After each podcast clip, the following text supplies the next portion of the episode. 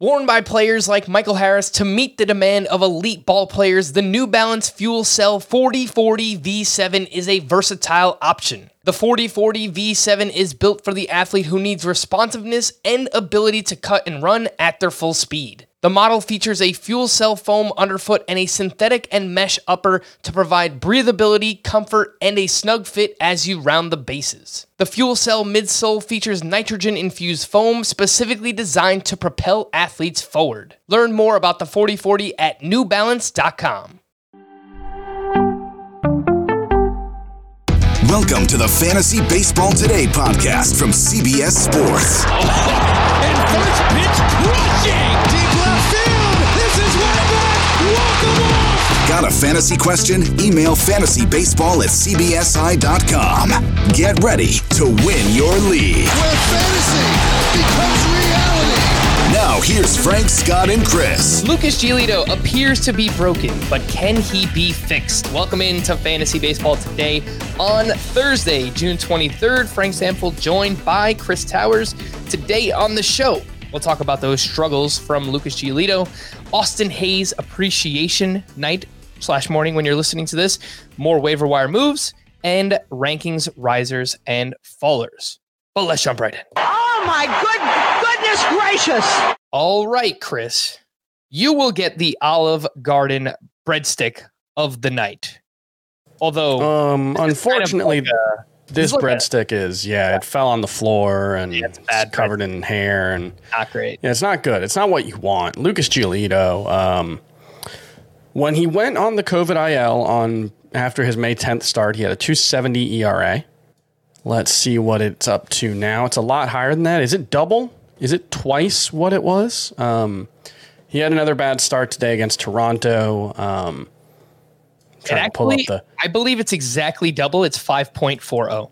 There you go. Double his double his ERA from when he went on the COVID list. And look, I wonder if that's part of it.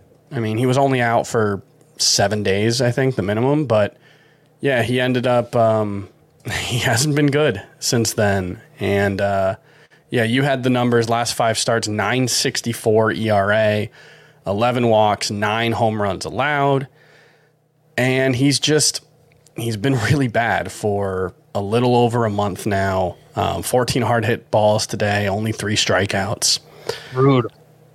My guess is that he's fine, or you know, He's definitely fine. Not, he's not fine not currently, fine right now. No. but will be fine moving forward, and will continue to you know be the guy that's been a very good starting pitcher at the major league level for the last four seasons. Um, you know his velocity is eh, it's not great. It's not like three miles per hour down. He's down today was down to 92.3, which is about a mile and a half hour per hour down uh, from what it was last season. So if that was the case moving forward, that would be a concern. But I I have to think that he's been so good the last couple of years that he's going to figure it out. That being said, you know, I, I've pretty much kept him in the top 12 ish at starting pitcher, and, and I think that's clearly no longer tenable. I would rather have Shane Bieber than him. I you know, just going through the guys who I have ranked uh, right behind him currently: Shane Bieber, Max Fried, Dylan Cease, Pablo Lopez, Brandon Woodruff. I think it gets interesting with Lopez and Woodruff. You know, Woodruff obviously a big concern with the the the injury and just what that's going to mean moving forward. Lopez, he was good today, but not getting a ton of swinging strikes. Hasn't been quite as effective of late. I think I'm going to move him below those guys, though. I think I'm going to move him down to 21. So that's right ahead of Luis Severino, right behind Logan Webb. What do you think about that? Yeah, I'm looking at my rankings right now, and uh, full transparency, I updated all my hitter rankings on Wednesday, and I'm going to do pitchers on Thursday. And I think right around Robbie Ray. So I moved Robbie Ray down recently, and he's been better. He's incorporated the sinker, and he's looked much better. And he's SP 23. I- I'm thinking just behind that. So that would put Giolito behind Robbie Ray, Woodruff, Shohei Ohtani, who had an amazing start again. Yeah, he's Uh, incredible. Julio Urías, who's looked much better recently. And then it's just ahead of that glob. That's where the glob started. Yeah. For me, I'm much higher on Framber Valdez in points leagues just because he goes very deep into his starts. Yep. He's been solid for a while now. Kyle Wright, in that range for me. Kyle Wright, Logan Gilbert, Clayton Kershaw. You know that to me, that's the start of the glob of starting pitchers, and mm-hmm. I'm going to put Giolito at the front of that for now. And just knowing he has the ability to move up, move back up the rankings if he can get back on track. What is going wrong so far this season? You mentioned some of the things, velocity being down. He's getting crushed with home runs. His barrel percentage against is in the sixth percentile. So he's just absolutely getting crushed. I tried to find a quote, find something after the game. This was from the Chicago Sun Times. Giolito has tinkered with mechanical adjustments during the stretch and said progress has been made, but there is no sign of it in the results. Location and stuff have both been subpar. And here's what he had to say it's a combination, leaving too many pitches middle, just got to figure it out. That's it. Antonio La Russa Yeah, he- said after that that Giolito's healthy. So I- I'm going to take his word for it. Would you buy low? That's the next question. Yeah, I mean, the, the, there's some real like conflicting indicators. Right now, his changeup usage is lower than it was last season. It's down to 22.5 percent. That's supposed to be- percent last year. That's supposed to be his best pitch too. Well, and that's the thing is that last season it was. He had a 245 expected WOBA with it, 35% whiff rate. I mean, the slider was right there with it, but the changeup was his go to put away pitch. And this season, it just hasn't been as effective. He's still getting a lot of whiffs with it, 39%, but he has a 362 expected WOBA with it. That, that was 245 last year. Um, it's not getting hit hard, though. He has an 80 mile per hour average exit velocity on the changeup. So that's weird.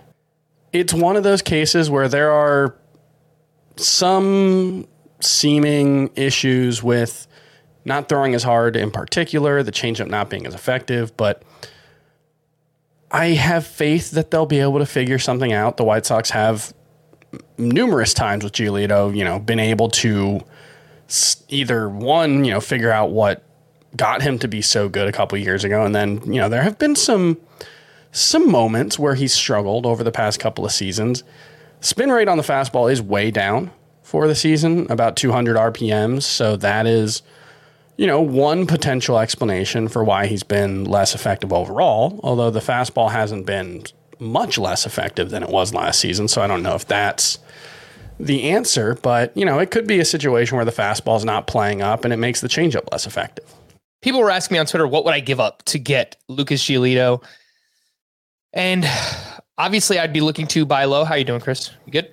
Am I better? Yes. Okay. So I'm just going to continue on here. The name I was looking at was Zac Gallen. Would I sell high on a Zac Gallen to get Lucas Giolito? And I think that's right on the cusp. You know, Zach Allen, Logan Gilbert, and I don't think that that is. I think that's probably too much. I, I want to give up even less to try and buy low on Lucas Giolito right now. And Chris, how are we doing? I, I think it's better. I think it was. I think it was a Streamyard issue. Potentially. Hopefully, Let's hope so. Let's hope we're good moving forward. I brought up two names while you were gone Logan Gilbert and the other one was Zac Gallen. Would you give up either of those to get Lucas Giolito right now? I would rather have Giolito than either of those. But like you were saying, I, I do think like if you're going to buy low, you probably want to buy lower. Yeah. Gallen, I think, is fine though. You know, in, in particular because of the issues that we talked about yesterday, the concerns about durability and the health of that elbow moving forward. You know, I- I think that would be okay. All right. Well, that is Giolito. Next week, he's in line for two starts. It looks like at the Angels, at the Giants. I mean, Tough based on, matchups. based on this recent stretch, I think you have to bench him everywhere, Chris. I could see maybe in a points league, you know, where your ratios aren't going to get tanked, but he hasn't been providing much positive value in a points league either lately. So, yeah, I I don't I think you probably have to sit him moving forward until he figures it out. I am fairly confident he will, though. All right, let's move over to my oh my goodness gracious player. Uh, this is a better Olive Garden breadstick. This is kind of the another free square for the night. Austin Hays hit for the cycle in a six inning game. All right, looks like Frank's having some uh, technical issues. It's not my fault this time.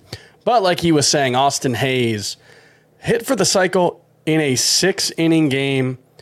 Kind of even more impressively, I think he had four strikeouts in yesterday's game. Probably if not the first time a player's hit for the cycle in a six inning game, probably the first time a player's hit for the cycle in a six inning game after striking out four times the previous game. I haven't checked that one, but I feel pretty confident in it. And Austin Hays is someone who probably has not gotten the respect that he deserves so far. And it's it's actually unquestionable that he hasn't gotten the respect he deserves so far because he hasn't really been a highly ranked player uh, for either Scott, Frank, or myself. He was outside of my top 60 uh, heading into this game. I've moved him up. But he's hitting 287 with 10 home runs, 37 RB, 37 runs, 40 RBI. He's the number 24 outfielder in head-to-head points leagues, number 28 in Roto. And you know, obviously coming off of a day where he hit for the cycle, those numbers are going to improve even more. It's worth looking into what he's doing differently and whether it's sustainable. And, you know, the expected WOBA 340, the actual WOBA entering today 344. So those line up pretty well. You know, he's probably had a little bit of luck in terms of his batting average is 287 when the XBA is 270, but he's cut his strikeout rate and he's hitting more line drives, line drive rate up from 22.6% to 24.6. Um, and he's done that, you know, without necessarily sacrificing uh, any quality of contact, barrel rate, down a little bit, but not concerning. His qual- his exit velocity, hard hit rate, both up. The problem is, one, I just I don't think Austin Hays like you look at his skill set, and I'm not sure he stands out anywhere. Like he's got a slightly better than average strikeout rate. He hits the ball slightly harder than average, and it could be a situation where the sum is the the sum is greater than the parts individually. Um, but that's also the kind of player who you'll often see is not as good as the you know underlying numbers suggest. So I I don't know between somewhat middling quality of contact metrics and the the poor park and poor lineup that he plays in. My sense is that Austin Hays is certainly not going to be a top 30 outfielder moving forward and you know, when I moved him up in my rankings, it wasn't into the top 30. He's kind of in that outfield blob, and I'm going to put him in like the 50 range. So, you know, behind Andrew Vaughn and Ian Happ and uh, Jesse Winker, but probably ahead of like someone like Randal Grichuk at this point, who, you know, I do think there are like Frank's frozen. He's looking very pensive uh, off to the side. Um, but like I would rather have Orioles teammate Ryan Mountcastle over Austin Hays. You know, Ryan Mountcastle, both of them hitting much better than any of us expected to this season, but Mountcastle, the underlying stats are a little more impressive. They're actually a lot more impressive. Ryan Mountcastle, if you take the underlying stats at face value, looks like one of the best hitters in baseball. I don't think he's that. Um, he kind of looks like Nick Castellanos, like the good version of Nick Castellanos. Um, so yeah, I, I would rather have Mountcastle than Hays, but Hays clearly deserves more credit than we've given him so far, and so yeah, I'm gonna move him into the top 50 at outfielder. Um, some of the names ahead of uh, that I'm putting him ahead of, you know, and I don't think these guys are too surprising, but like Hunter Renfroe, Connor Joe, Myles Straw, guys who I think they're they can be okay fantasy options, but I think with the way Austin Hays is hitting the ball right now, yeah, you'd rather have him than those guys. So, uh, pretty good day for Austin Hays, hitting for the cycle in a six inning game. Frank keeps popping in, popping back out, and uh, let's see. Here's Frank. Am I here? Am I working? You're here. I don't know. You look a little fuzzy. All oh, right. it just cleared up. I think you're good. I hope we're good. I, I did a speed test. I, I think everything everything looks good on my end. I don't know what is going on. This is it just It always seems to happen when we're together, Chris. I don't know why, but uh, hopefully It was it was a scary couple of minutes having to be on my own. I was starting to run out of gas. I was starting to feel it. I'm like my heart's racing, my my pulse, you know. So I'm glad All you're right. back. All right, good. All right. I assume you talked all about Austin Hays. Um, and overall, I think he's fine. I, I guess you can consider him a sell high. I don't know that you're going to get anything for Austin Yeah. Hays. It just seems like he's been very solid across the board, and that's been good enough just because the rest of the outfielders in baseball haven't been great. So I think if you have Austin Hays, just ride it out and uh, let's see where he goes from here. Oh my goodness gracious game, I guess. Offensively, their pitcher was great. We'll just talk about the Cubs. And they put up 14 runs on 13 hits against the Pirates. They hit three home runs. Patrick Wisdom hit his 14th homer. Ian Happ went one for two with his eighth homer. And for those in deeper leagues, Rafael Ortega went three for five with two RBI. He's betting 333 in June. Doesn't play all that consistently. It'd have to be a really deep league for him. And Alfonso Rivas is the other one who went two for four. Believe he hit a grand slam off of a position player Diego Castillo. So, well, actually, there is a Diego Castillo pitcher out there, and, and I guess now there's two Diego Castillo pitchers. Um, but Chris, is there anything with these in deeper leagues, Ortega or Rivas? I don't think so. Um, you know, Ortega, he's leading off, you know, for the Cubs, so there's always going to be the potential for decent counting stats, but. No, I think both of these guys, and especially Rivas, is is just a guy. Ortega, you know, he was decent last season. There's a little bit of speed there, so it's not out of the question that he could be useful in a five outfielder league, especially you know your your 15 team outfielder leagues. But the quality of contact is pretty bad.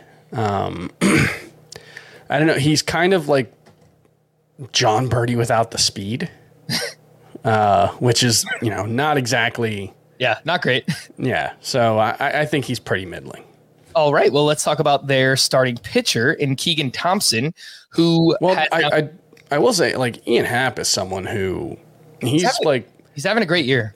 Been around the 40th outfielder for me consistently, but that's probably underselling him at this point. I mean, the quality of contact metrics are very good across the board. His expected WOBA matches his woba exactly. Actually, one of the rare players, 370 expected woba, 370 actual woba. He's cut his strikeout rate tremendously down to 19.5%, by far the lowest of his career. His previous career low was 25%. He's walking a ton. He's even running a little bit, uh, five stolen bases. I don't know. Ian Happ is someone that I've he's put together really good second halves, like three seasons in a row. There have been these stretches from Ian Happ where he's looked really, really good. And maybe he's just figured it out in a way that can make him a, a must start fantasy outfielder, even three outfielder leagues. Yeah, I have him right on that cusp. He's my 34th ranked outfielder, yep. right around Ryan Mountcastle and, and Tommy Pham, who, you know, just quietly doing his thing. Uh, so it's been a very good season for Ian Happ. Let's talk about their starting pitcher, Keegan Thompson, back to back quality starts after that two start week of doom. I know Scott's mentioned it recently. I think Keegan Thompson gave up like 10 runs over his two starts, but he's been better since then. He gave up one run over six innings pitched with seven strikeouts against the Pirates, drops his ERA to 3.10, uh, gets a good amount of ground balls, doesn't strike out many, probably walks too many, 37% rostered, and looks like he's in line for two starts next week against the Reds and the Red Sox. What do you think about Keegan Thompson? Yeah, I don't quite understand. Um, you know, th- there's not any one pitch that really stands out for him, except over the past couple of starts. You know, he's gotten decent whiff numbers with his fastball. I think it was like nine whiffs with the fastball in his previous start, only four today, only eight total. Um, I I think he's Keegan Thompson's probably just a guy. You know, maybe maybe a high three ERA, but I don't I don't know if he does enough well to. Uh, to be fantasy relevant in most mixed leagues. All right. Well, that'll transition us into other waiver wire pitchers that emerged on Wednesday. I mean, Michael Wacha is just doing his best Martin Perez impression right now. He delivers another quality start, six innings, two runs, seven strikeouts. He, I wrote zero swinging strikes. That's definitely not true. That's probably supposed to be 10, I would imagine, on 98 pitches. Uh, the ERA is 2.34 for Michael Wacha. The underlying numbers are much nine swinging worse. strikes for him. Nine swinging strikes. Okay. Uh, for Wacha in this one, he's 74% rostered. Uh, and it looks like he's at Toronto next week. Not great there. Jon Gray puts together another solid start. This one up against the Phillies. He gives up two runs over five and two thirds. He had 15 swinging strikes. And over his last seven starts, he's got a 3.41 ERA. Ross Stripling posts a quality start at the White Sox, six innings of one run ball, five strikeouts. His ERA in nine starts this season, 2.84. He's been very solid. That is Ross Stripling. Uh, looks like he's got the Red Sox and Tampa next week. And then Tyler Wells, he's been all right for the Orioles. Five shutout innings, four walks, four strikeouts, 22% rostered. He's at the Mariners, at the Twins. Chris, what do you think about this group? Wacha, Jon Gray, Ross Stripling, Tyler Wells. Wacha has been a, a boon for my uh, team in the Scott White Dynasty League, which is not a lot else going right for me, uh, unfortunately, in that league, but he's been really good. I don't expect that to continue. I'm. I mean, that's a 24 team league, so I'll probably just keep using him. But yeah, I don't think Michael Wacha at this point, given what he's doing, not getting a lot of strikeouts, uh, expected ERA is two full runs higher than his actual ERA. Um, I think you can probably expect Michael Wacha to be more like a four plus ERA guy moving forward. Useful in two start weeks as a streamer um, in head to head points leagues, but I don't want to see what he's likely to do to my ratios moving forward. So I, I would probably want to stay away. Stripling is somewhat interesting because he's been interesting in the past, but he hasn't really gotten any strikeouts since 2019 uh, when he had a 25% strikeout rate. Since then, 18.2, 21.8, 20% strikeout rate this season.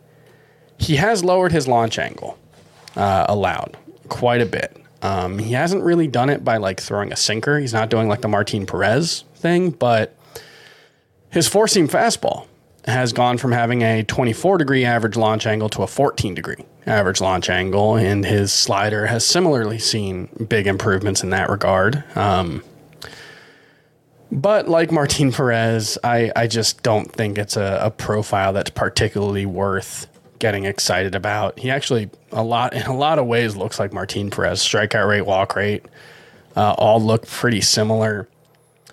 And I just I don't think that's a type of pitcher that that's going to be worth getting excited about in a you know points league when he's got two starts in a mixed league when he's got a good matchup. I think he can be continue to be useful, but I'm I'm not excited about Ross Stripling.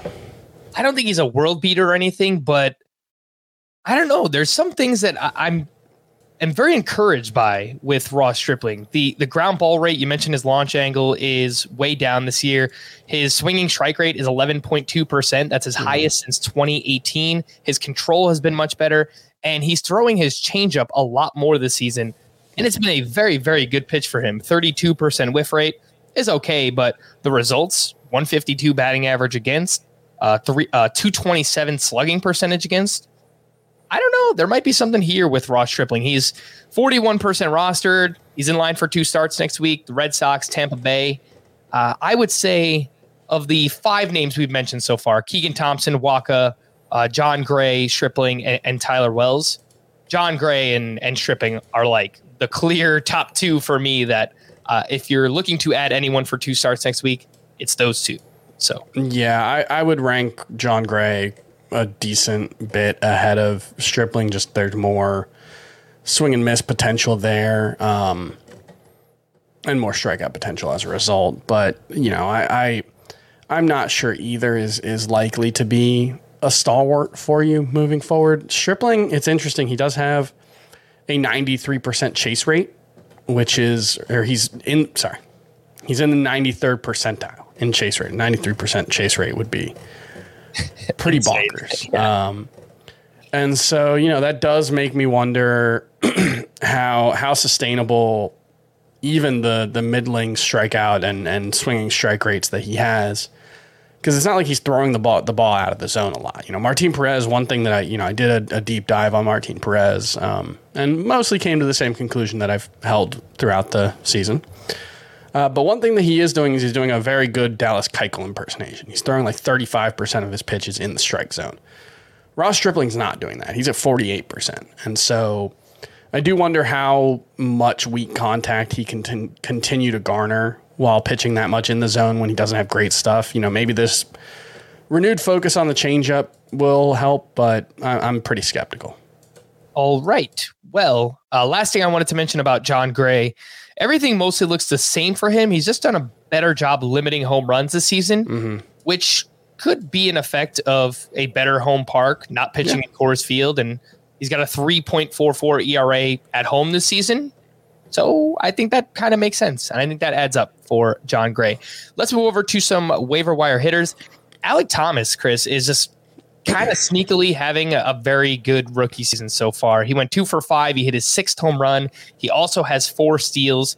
That is a 21 homer, 14 steal pace over 150 games. He's hitting 270, 95th percentile in sprint speed, makes a good amount of contact, does hit a lot of ground balls. Uh, but Alek Thomas is still out there. I would imagine in some three outfielder leagues, he's 60% rostered and he's moved up the lineup. He's batted second in four of the last five games for Arizona.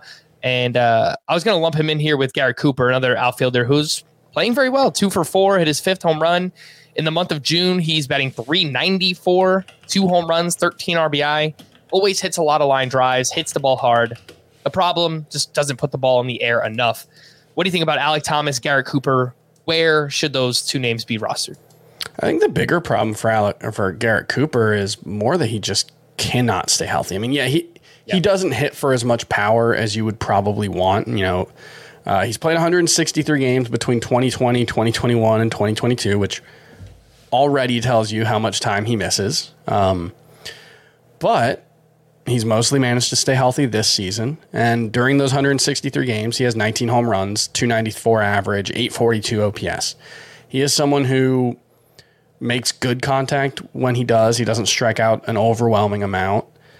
I think Eric Cooper is uh, a pretty solid option as long as he's healthy. I, I don't know, you know, that's kind of like is he going to stay healthy moving forward? Well, the fact that he's only 37% rostered, it probably makes that a little moot.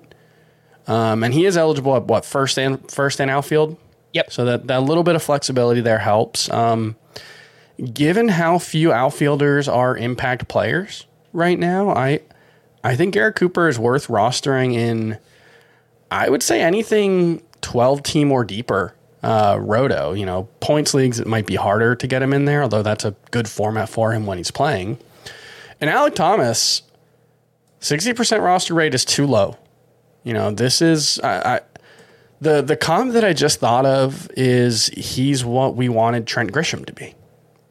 You know, dr- slightly different profile. Grisham strikes out more, hits more fly balls, Alec, Alek Thomas, pretty contact oriented, hits the ball on the ground a lot. Um, but the the overall production, I think, is going to be pretty similar. And I think there's, you know, the quality of contact metrics for Alek Thomas are pretty middling right now. But obviously, he's very talented. He's put up good numbers in the minors to the point where I do think there's room for him to grow as a hitter.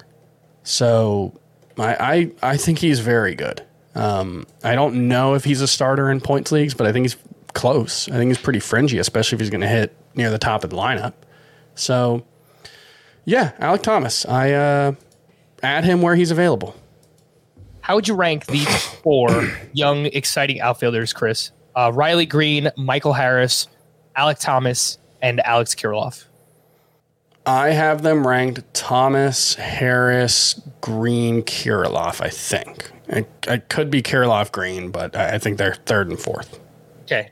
Yeah. So I did update my outfield ranks, and I've got it Harris, Riley Greene, Alek Thomas, and Kirilloff. But man, I mean, Harris, Greene, and, and Thomas, they're all within six spots of each other. So it mm-hmm. is very close. It's kind of fluid right now. I just, I really, really love what I've seen from Michael Harris so far. And yeah, uh, I know he, I know he bats ninth, but I mean the the lineup advantage just playing for the Braves. There's there's going to be a lot of opportunities. And there. lineup spot is always going to be fluid. I mean, with with that team, might be harder to move up. You know that that top two. You know Acuna and and Swanson. That's probably pretty cemented. But you know Matt Olson was hitting sixth a couple of days ago, so it's it's not out of the question that Michael Harris could could start to move up. I do want to see what it looks like because you know Alek Thomas has just been around for a little longer in the majors, and so there have been more opportunities for pitchers to adjust for him. Michael Harris has been very aggressive uh, so far, putting a lot of balls in play, not walking very much. You know, I want to see what happens when pitchers figure that out. All right, let's take a look at two Cleveland Guardians players here. This is kind of beat the waiver wire hitter edition because they have eight games next week. So I think these are players that we're going to be targeting. Uh, Amed Rosario is heating up. He went four for five, hit his second home run in the month of June. He's hitting 354, two homers, five doubles, four steals. He really, you know, he's not heating up. He's he's pretty much on fire right now. That is Amed Rosario, 48% rostered. The other name, Oscar Gonzalez, two for five, hit his second home run, makes a lot of contact. The problem, a lot of it on uh, a lot of it on the ground. He's kind of a freak athlete. 91st percentile max Mm-hmm. exit velocity, 92nd percentile sprint speed.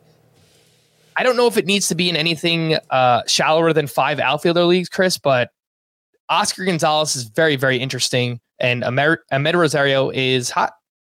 Yeah, Rosario, it just. I wish that they let him run more or that he was willing to run more. He's only attempted 22 stolen bases over the past three seasons, and he got caught stealing a lot early on in his career with the Mets. He had 10 plus caught stealings in both 2018 and 2019 as a full time player. He's been caught stealing twice over the past two seasons. That is a uh, a balance that I wish they would shift more to the aggressive side. And you know, the four steals in June, maybe that's a, a sign of that. Because I, don't think he's going to hit enough to be much more than a fringe option unless he starts running more. Like if if Amed Rosario was a twenty steal guy, who I can see hitting two seventy five with yeah not much power. Um, then he starts to get a little more interesting. But right now, I, I think he's pretty fringy. Um, you know, corner or, or middle infielder only, really. But um, I think Frank's frozen again. Frank's frozen again. Uh, Gonzalez, though, I think is very interesting. He was someone who came up, um, and I think in his first game, had like a, a 114 mile per hour batted ball. He has max exit velo 113, and he's hit really well at AAA. You know, uh, an 810 OPS is not world beating stuff, but 113 games at the AAA level, he's hit 27 home runs and um, didn't steal any bases actually, which is interesting given the athleticism that he's shown. Because, like you said, 91st percentile max exit velo, 92nd percentile average or uh, sprint speed. 91.6 mile per hour average exit velocity, hard hit rate is 48%, and he doesn't strike out. 19.6% strikeout rate for Oscar Gonzalez. So he's showing some really interesting skills. Um, another guy who hits the ball on the ground too much. You know, that there's that's a recurring theme with these guys who have intriguing skills but aren't putting it in play as often as you would like to see. Oscar Gonzalez is another one of those guys, but I do think there is um, there's quite a lot of potential there for him to for Oscar Gonzalez to emerge as a viable five outfielder league guy. I don't think points leagues yet, although the the strikeout rate does make you think there's some potential there. Um, but yeah, for five outfielder leagues, 12 team or deeper, you know, I think he's fringy in 12 teams, but he's interesting outside of that context. So there you go. Uh, Frank is continuing to have some technical difficulties, so we'll uh, we'll just move on down the rundown here. And uh, Cal is uh, another waiver uh, waiver wire hitter down here. Him and Jorge Alfaro are uh, being compared here. Jorge Alfaro went two for five with his sixth home run. He's hitting 340 with four home runs, a 1069 OPS in the month of June, and he started seven of the last 11 games for the Padres. Cal Raleigh. Cal Raleigh, excuse me, I don't know why I say it like Kyle, but Cal Raleigh, one for four with his ninth home run. Cal Raleigh has been quite good since getting uh, a chance to play more regularly. 189 batting average, that's not great, but nine home runs and 139 plate appearances. The quality of contact metrics largely back it up 48% hard hit rate. 98, 91 mile per hour average exit velocity. That's both very good. The problem is that 189 batting average, even the expected stats, which are better, only suggest a 233 batting average. He strikes out 30% of the time. I, I think it's probably like a Mike Zunino esque profile moving forward, and that's useful in fantasy. I think Kyle Raleigh probably does need to be a top 20 catcher, but I don't think he's someone in one catcher leagues, uh, especially since most of those are point leagues are, that you need to be particularly impressed with. So Alfaro, it, it's tough because he's someone who we talked about a little bit last week. He's always had the potential. You know, you could argue that Jorge Alfaro is the most physically gifted catcher in baseball, just in terms of his ability to just what he's physically capable of in terms of how hard he hits the ball, 98th percentile, max exit velo. Every single season of his career, except for 2020, he's been in the top uh, 5% of the league in max exit velo. So he is capable of hitting the ball incredibly hard. The problem is he always strikes out 30% of the time. He's at 32.3% of the time. And problem in the past is that he hits the ball on the ground too much. You've heard that before. Uh, 48% ground ball rate at least every season of his career entering 2021. But maybe the Padres have figured something out because his ground ball rate is down all the way to 41.5%. 25.6% fly ball rate, 30.5% line drive rate. I think the line drive rate is probably a little inflated, but with how hard Jorge Alfaro hits the ball, it's not out of the question that he can be relevant in I think it's probably out of the question for 12 team leagues unless he just starts playing every day because of the strikeout rate. But 12 team or uh, 12 team two catcher leagues, I think Jorge Alfaro absolutely deserves to be in the mix. You know, you should be in those two catcher leagues and really in your one catcher leagues, unless you have one of the handful of elite guys, you should be churning the position. You know, I think in two catcher leagues, there are probably. I don't know, Frank, maybe maybe you disagree, maybe you agree, but I think there's probably like 16 to 18 catchers who I feel pretty good about if you go through my rankings. You know, I guess there's some guys on on IL like Yasmani Grandal and and uh, who else is on IL right now? Tyler um, Stephenson. Tyler Stephenson, Mitch Garver just got back.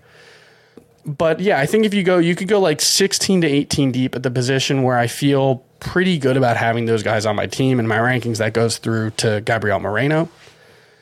After that, um, if you don't have two of those guys, you should be churning the catcher position. You know, you should be trying to find you're going through Jonah Heim and you know Elias Diaz and and these guys that we've Joey Bart early on the season and Jose Trevino and trying to find someone who can stick. And I think Jorge Alfaro absolutely belongs in that discussion right now, and the the skills that he's showing right now, I think make him a top twenty ish catcher.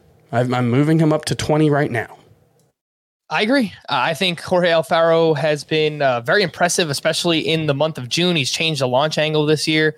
And uh, Cal Raleigh, another one there, hit his ninth home run, and he's been much better in June. Even Jose Trevino, I think he's kind of in this conversation, back end of the top 25 catchers. He hit another home run for the Yankees here on Wednesday. So yeah, lots going on with the with the catcher two spot if you do play in a roto league. In deeper leagues, a few names I just wanted to mention here. Apologies by the way. I know my internet's acting all crazy right now. Someone's getting a nasty email and or phone call tomorrow. I will tell you that. In deeper leagues. Brujan, Are you actually the guy who will do that? No, I'm not going to do that. But like, uh, yeah, I, I, I, I yeah. can't, I can't bring myself to be mean to the customer service rep. I know it's not their fault, and I can't, right. I can't just do the thing where I'm using them as a stand-in for this large faceless corporation that's screwing me over. I can't do it. I, I, I, I can't bring myself to get mad at them.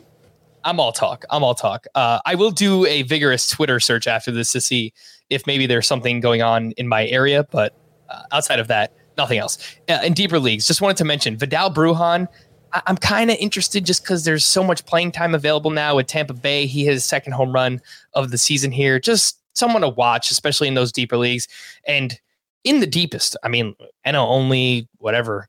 Al- Albert Almora has three homers over his last five games. He's 2% rostered, uh, and his quality of contact is still quite bad. So I don't really think there's anything there, but two names to look at. Yeah, my, there. My problem with Brujan is I, I think it was like the first, I don't know, maybe 10, 12 games of last year's minor league season. Uh, yeah, this first 16 games of last year's minor league season, he hit seven home runs, which was like oh man, is Vidal Brujan starting to figure this out? Like he's always been someone who'd never hit for power, but scouts have always thought he could grow into it. That was the first 16 games of that season. So if you take rest of the AAA season last year, his major leagues, the last two seasons as well, he's hit six home runs in his last like 140 games. So that that's the concern is I just don't think there's any pop there. Fair enough. All right. Well, did you take a break while I was gone, Chris? Uh, n- I mean, no, not an official one. Okay, so let's take a break. I, I, I well, I think we're taking a break right now Jeez. with Frank's uh, internet continuing to struggle. I, I did take a break just to catch my breath, so maybe we'll just do that again. Here's a break. Live Nation presents Concert Week. From now through May 14th, get $25 tickets to over 5,000 summer shows. That's up to 75% off a summer full of your favorite artists like 21 Savage, Alanis Morissette, Cage the Elephant, Janet Jackson, Meghan Trainor, Peso Pluma, Sean Paul, Sum 41, and many more for way less. Grab your tickets now through May 14th to see all of the artists you love all summer long for just $25 each. Visit livenation.com slash concert week to buy now. That's livenation.com slash concert week to buy now. This episode is brought to you by Progressive Insurance. Whether you love true crime or comedy, celebrity interviews or news, you call the shots on what's in your podcast queue. And guess what? Now you can call them on your auto insurance too with the Name Your Price tool from Progressive. It works just the way it sounds. You tell Progressive how much you want to pay for car insurance, and they'll show you coverage options that fit your budget. Get your quote today at progressive.com to join the over 28 million drivers who trust Progressive. Progressive Casualty Insurance Company and Affiliates. Price and coverage match limited by state law. News and notes Fernando Tatis told reporters that he's been swinging a bat at about 40% intensity in recent days. That's the first we've heard of Fernando Tatis really taking part in any kind of swinging activities. But he remains without a precise timeline to swing fully. Remember last week?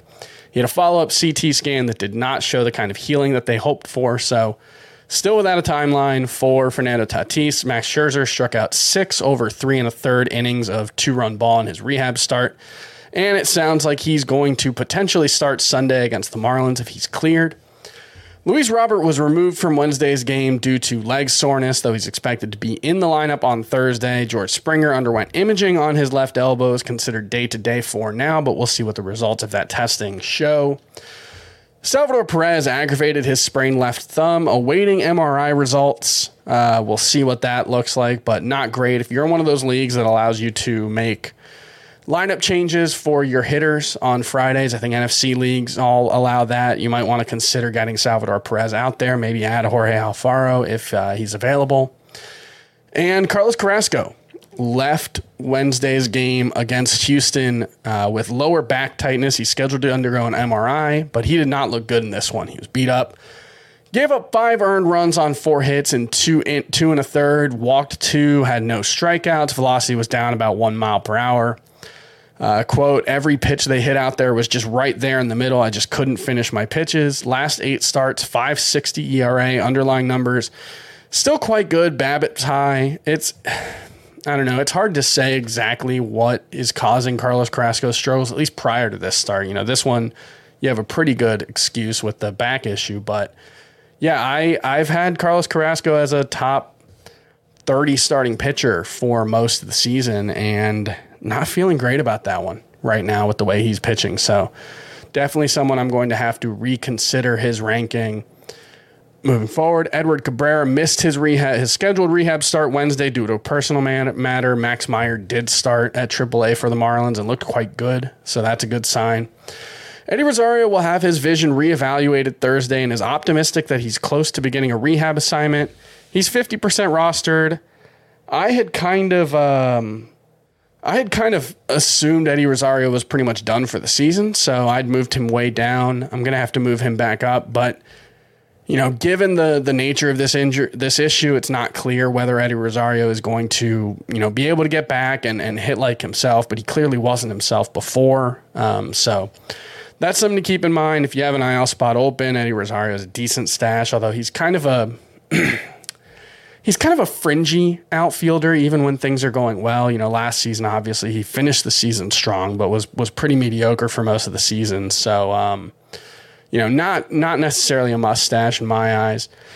Jarren Duran won't play in the series in Toronto starting on Monday because he's not vaccinated, presumably. So that's not a good sign. Um, he has been, you know, showing some real signs both in AAA and his time in the majors. So not exactly thrilled to see him missing time uh, for that. Glenn Otto rejoined the Rangers and will likely be activated from the COVID IL Sunday against the Nationals.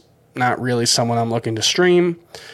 Reid Detmers was optioned to AAA. Remember, he had that no hit early in the season, but just hasn't been able to figure out the fastball. That's been the big issue for him. The curveball's been a, a, fine pitch for him. He can get swings and misses with it, but the fastball just continues to get hit hard, continues to not locate it well. And a couple prospects moved up in the lineup. Oneil Cruz led off for the Pirates, Riley Greene batting second for the Tigers. We'll see how long uh, or whether those uh, stick. Doing a one man podcast, you got to talk a lot. And I'm, you know, struggling a little bit. Let's talk about some rankings risers and fallers before we move on to some of the uh, rest of the performances from Wednesday. Uh, my rankings risers, Jake Cronenworth has just been incredible in June.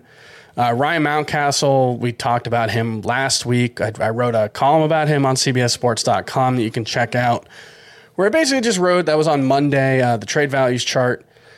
And I just wrote about how Ryan Mountcastle, you know, clearly we were wrong about thinking that he was going to be a bust this season. He's been actually quite good, but he's also someone who, if you look at the underlying numbers, they suggest that he's been much better than he actually has been. He's been good, especially in June, but the the underlying numbers suggest he's been one of the best hitters in baseball. I mentioned uh, Nick Castellanos comp earlier. The problem is that park in Baltimore is going to hold him back. And I think it's going to make it hard for Ryan Mountcastle to live up to those expected stats. So he's one that I I moved up. He's in my top 36 in outfield, but probably not going to move up too much more than that unless he just really gets hot uh, or stays hot. Marcus Semien moved up. Javier Baez moved up. Both those guys starting to figure it out. Baez had another couple of hits today. Uh, I think he had a home run as well, so that's a good sign. Bobby Witt Jr., we've talked about. I've seen some people saying that, you know, he should be moved ahead of Nolan Arenado. Frank might have said it on uh, Twitter on Wednesday, or at least suggested the, the possibility. I'm not ready to do that. Nolan Arenado has been pretty, I don't want to say fringy because I think that would be the fourth time I've said it in today's podcast, but he's been like if you go back to the first week of the season, he had four home runs in the first six games. Arenado has been like a 25 homer, 80 run or 70 run, 85 RBI guy who's hitting 250. I think he's probably a little better than that. Um, and Bobby Witt has been very good lately. You know, really since he got off to a slow start, he's hitting for power, he's running, uh, hitting for a little bit of batting average as well. But I would still take Arenado over Witt, but I think it's a uh, you know an interesting discussion. Frank, I, were you uh, were you thinking about moving Bobby Witt above Nolan Arenado? Did I see that on Twitter? Am I here? Am I working? Is this thing on? You're here. I oh. see you. I hear you. All right, well, let's enjoy it while we still can. Thank you again, everybody who's sticking around. And if you're still watching, you're still listening, God bless. We appreciate it. Uh, yes, it is something that I was thinking about. I like to look at the last 21 days when updating my rankings. And lo and behold, Bobby Witt Jr. has been better than Nolan Arenado over that stretch. I, uh, I didn't actually make the move, but it was something that I considered. And I put out a poll on Twitter who would you rather have rest of season? 54% say Bobby Witt Jr over Nolan Arenado. I yeah, look, I can't necessarily make a strong case against it, except that I just think Arenado's a safer bet. But yeah, you know, yeah, I think it could be a safety I, versus upside type thing. Uh, what have you gotten to while I was gone, Chris? Was it uh, th- almost through my rankings risers? Yes. Okay. Uh, so you mentioned Cronenworth, I assume Mountcastle. Got all the way through to Witt. Jon Berti, I mentioned I've moved him. I've very aggressively moved him up more so than you or Scott in roto leagues. Um, you know that that could blow up in my face, but the the pace that, at which he's running, the fact that he's always actually been a better hitter than he gets credit for. Um, I do think there might be some staying power there. All right, and you also have uh, Max Scherzer, who is hope, hoping to return from the IL this weekend. Some risers for me: Travis d'Arnaud. I moved him up to my seventh catcher. He's just been rock solid. He's been a little bit inconsistent, but he's just been better uh, than other catchers in that mm-hmm. range, like MJ Melendez and Adley Rutschman. So I just went ahead and moved Travis d'Arnaud there. Uh, Jake Cronenworth, I'm sure you touched on him. He's having a massive June, uh, and he's getting back on track, doing the things that we like to see him doing, making contact, hitting for a little bit of power. Uh, so that is Jake Cronenworth. These next two, Chris, I, mean, I'm kind of just waiting for them to fall off. But Luis Arraez just he's hitting 360 and he ranks very highly in both points and roto. Eh, I don't think he has much pop, but he's giving you run scored. He's giving you batting average. And the other one is Jurickson Profar, who you know Scott talked about recently. He went four for four on Wednesday, two runs scored, two RBI. He's been leading off for the Padres, making a ton of contact. He's walking a lot and he ranks highly in, in both roto and head to head points this year. So it's it's kind of just these guys are performing, and, and you know other p- players at their position are not as well. So yeah, Profar, I've I've struggled with Profar all season because there was that stretch where he was hitting for power early on, but it was like the most wall scraper power of all time. He was hitting like it, it was very like DJ LeMahieu esque. He was going the opposite way and, and, and hitting these like two rows up type of home runs. Ironically, if you look at his expected uh, home runs by park, he would have 10 at Yankee Stadium. So there's that. And Cincinnati, he would have 13. So it's not just Yankee Stadium. Uh, I just, I don't know. Like he, he makes contact. He walks a little bit. I, I just don't know if he does, if he hits the ball well enough to sustain this level of production. But, you know, he is eligible at like four different positions. So there there's value inherent in that. Um, that you know I'm probably overlooking a little bit, but you know, yeah. And Luis Arraez has a similar thing going on. He's he's eligible in a lot of places. Uh, Javier Baez, we've talked a, a, lot about recently. Went two for three, hit his sixth home run. His last 15 games, he's batting 291, three homers, three steals. And oddly enough, his strikeout rate this season is just 24%. So, as we've mentioned, I don't know that you'll still be able to buy Javier Baez. I mean, you could buy him, but I don't know if it's going to be as low as it yeah. was a couple weeks ago. Uh, but he kind of looks like he's coming around and, and he's back. Uh, Charlie Blackmon, another one. I mean, his power has just bounced back this year. He's been very solid. He still makes a lot of contact, uh, taking advantage of Coors Field, and you know he plays at a position that hasn't been great in the outfield. Some fallers. I just want to quickly run through these: uh, Whit Merrifield, Jack Flaherty, and Lucas Giolito for Chris, uh, I guess the one we haven't talked much about recently is Whit Merrifield. It kind of just might be the start of the end for Whit Merrifield because he's getting older and, you know, he just relies a lot on volume. Yeah, that was like, I, I was pretty high on him coming into the season just because I thought at the very least the batting average and the steals would be pretty safe. And the batting average has been bad, but the expected stats suggest he's been better than that. He still doesn't strike out at all. He's actually, you know, his quality of contact is arguably even a little better than it was last season, but it's just the the lack of steals. You know, he's got 9 on the season, which is fine. You know, that puts him on a decent pace, you know, low 20s, but he hasn't run more lately. You know, it's not like he's starting to to run like two steals in his last 6 games. That's great he hadn't had a steal in over a month before that. So it's really the stolen bases that are that are causing me to to downgrade Whit Merrifield. And look, speed tends to be streaky. You know, guys can can go for you know these four steal weeks, and all of a sudden the pace looks a lot different. So it's uh, it's possible that you know I finally moved Whit Merrifield down, and it turns out that was premature. Um, I hope so. All right. Followers for me, Rowdy Tellez hit his 11th home run of the season on Wednesday. That was his first homer since May 29th. He almost went a full month without a home run. Remember that awesome he had earlier in the season. Uh, he has fallen back quite a bit. That is Rowdy Tellez. Chris Taylor, I don't really know why I moved him down. I, I, I think I just saw that he did not rank very highly at any of the positions that he plays.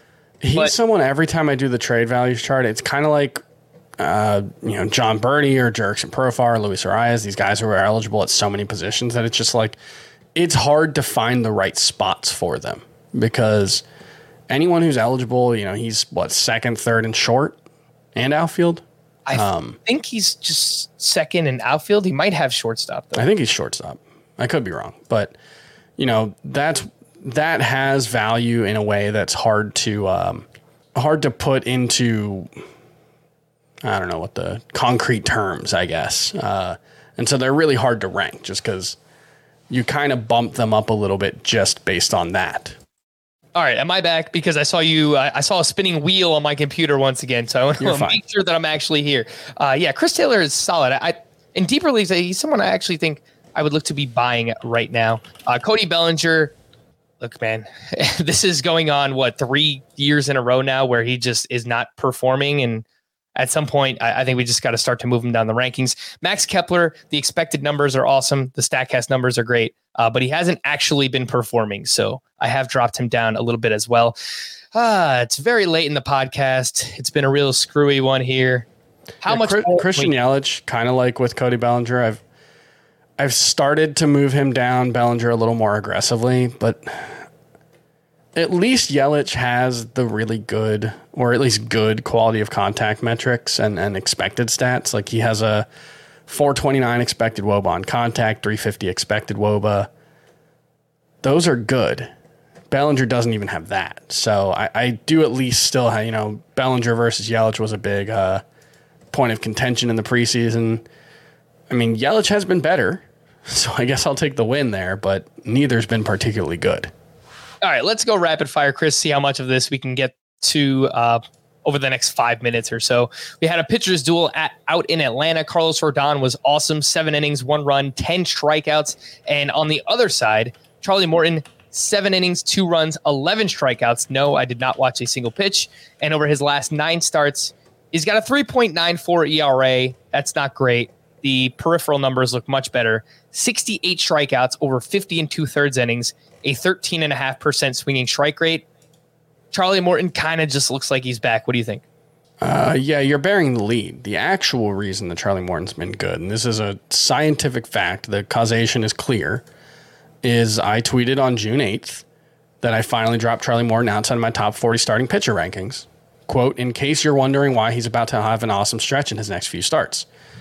In those last three starts, he's got, what, 28 strikeouts in uh, 21 innings, something like that? Yeah, he's been He's been incredible. 32 strikeouts in 20 innings for Charlie Morton since I moved him outside of my top 40 starting pitchers. You're welcome. For those of you not watching, that was an exaggerated uh, bow that I just made. That's All why you heard some squeaking. All right, My cool. chair is very loud. Let's uh, let's keep it moving here. You I, don't know. You you keep spinning on me, so I think it's just my connection. But whatever. Let's let's see how much more we can get to. Uh, pitching leftovers from Wednesday. Pablo Lopez posted posted his first quality start since May 30th. Seven innings, one run, six strikeouts. George Kirby at the Oakland A's, six shutout innings with six strikeouts. And I know I waited so long to mention Ohtani, but I was waiting for that game to go live. I actually wrote in the notes he went seven innings. No, he didn't. He went one more after that. So eight shutout, two hits, one walk, 13 strikeouts, one night after posting a career high, eight RBI, and hitting two home runs. I, I don't know. Like you run out of things to say about Shohei Ohtani. He's amazing. Yeah, I wonder that's what 21 combined runs and, and strikeouts in a two game span. I wonder if that's a, a major league record. And there, there's probably a way to check that. All right, I'll take over for the the last couple of minutes. We'll go through the rest of these pitching leftovers. Pablo Lopez posted his first quality start since May 30th. That was also against the Colorado Rockies, so that's you know Colorado Rockies pretty good matchup. Seven innings, one earned, unearned run, three walks, six strikeouts, only 10 swinging strikes. Fastball velocity has been down of late, 92.8 miles per hour on the fastball. That's down from 94. And remember, Pablo Lopez was someone we talked about before the season and early on in the season. Has had a string of, of shoulder issues in, I think, two of the last three seasons that have effectively ended his two of his last three seasons. So that's something to be concerned about. His ERA is down to 2.64. Peripherals mostly match it. Strikeout per inning, career high swinging strike rate. Frank Scott, what do you do with Pablo in Dynasty? Try and cash out now, knowing his history with shoulder problems. Yeah, I, think anytime you have a situation, unless you're competing right now, where you have a player like Pablo Lopez with injury concerns, it's not so much that he can't stay healthy moving forward, but when you're talking about the long term, you should bet against most pitchers staying healthy, and especially ones with injury histories like Pablo. Had a couple of double home run guys. Yordan Alvarez double dong. He's put that injury scare behind him. Now up to 21 home runs, tied for second in the majors with a 315 batting average. Yordan Alvarez is just an absolute stud. Uh, Frank moved him ahead of Juan Soto. I'm not willing to do that yet. Uh, I still believe Juan Soto is, you know, uh, the second best hitter in baseball, probably behind Mike Trout. So I'm going to give him a little more leash, but Yordan Alvarez, think clearly a top 20 player right now. And it's, you know, we'll see if he's going to be a first round player by next season. Uh, Aaron Judge also home run, t- hit two home runs, increased his lead to 27. Carlos Correa, double dong, now up to seven home runs. Some other hitting leftovers. Bo Bichette, two for five with a grand slam. Alejandro Kirk, two for five with his eighth home run. Teoscar Hernandez, two for four with his seventh home run. You missed your Teoscar Hernandez buy low opportunity. He's been great lately. Kyle Schwarber, he upped his OPS in the month of June to 1074 with his eighth home run of the month. He's up to 19 overall. Christian Christian Walker, excuse me, hit his 19th home run. He's two, he went two for four today. 187 BABIP, lowest among qualified hitters. Freddie Freeman, again, you might have a small buy low window here. He hit his seventh home run. Jazz Chisholm, two for three with a 14 with his 14th home run, and this one was off of a lefty, his first of the season. He's really struggled against them. Has sat occasionally, but it hasn't really been often enough to affect his value. Um, Paul Goldschmidt back from that minor back scare, hit his 17th home run. Nolan Arenado, two for four with his 14th home run. Let's go to the call to the bullpen to finish off the show. Joe Barlow pitched a clean ninth, picked up his 13th save for Texas. Jake McGee came in for the save with a two two run lead. Proceeded to give up three three earned runs, take the blown save and the loss. Camilo Doval had pitched on back to back days, so potentially wasn't available. In Minneapolis, Emilio Pagan struck out the side in the eighth with a three run lead, started the ninth, gave up three consecutive hits. Griffin Jax came in to relieve him. He gave up a hit, and Cleveland took the lead. So, blown save for both of those guys. Emmanuel Clase, clean ninth for his 17th save. He's throwing, I think, a, a, a 96 mile per hour slider. Uh, I think is what I saw. He got got a couple swings and misses on today. He's just ridiculous.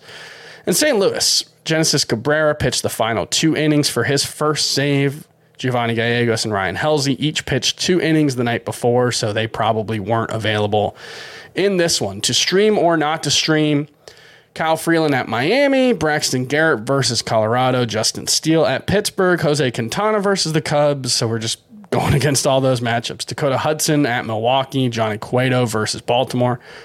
I don't love any of these. Um, I could see Freeland having a, a, decent start, but not someone I'm excited about. I think Dakota Hudson at Milwaukee is probably the best option, but I don't love the matchup or the pitcher, so would probably try to avoid.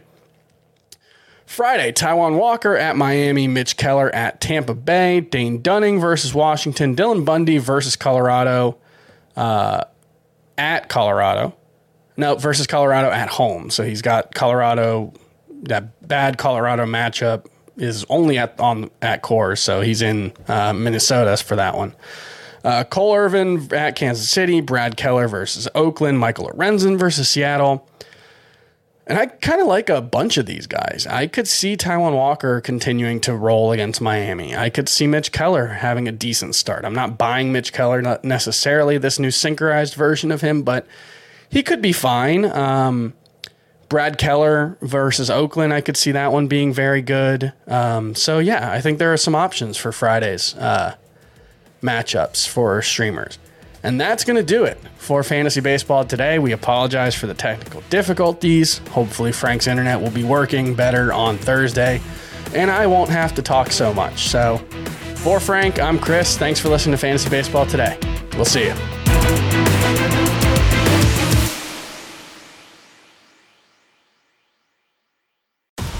Wait is over. The Chi returns with new episodes on Paramount Plus.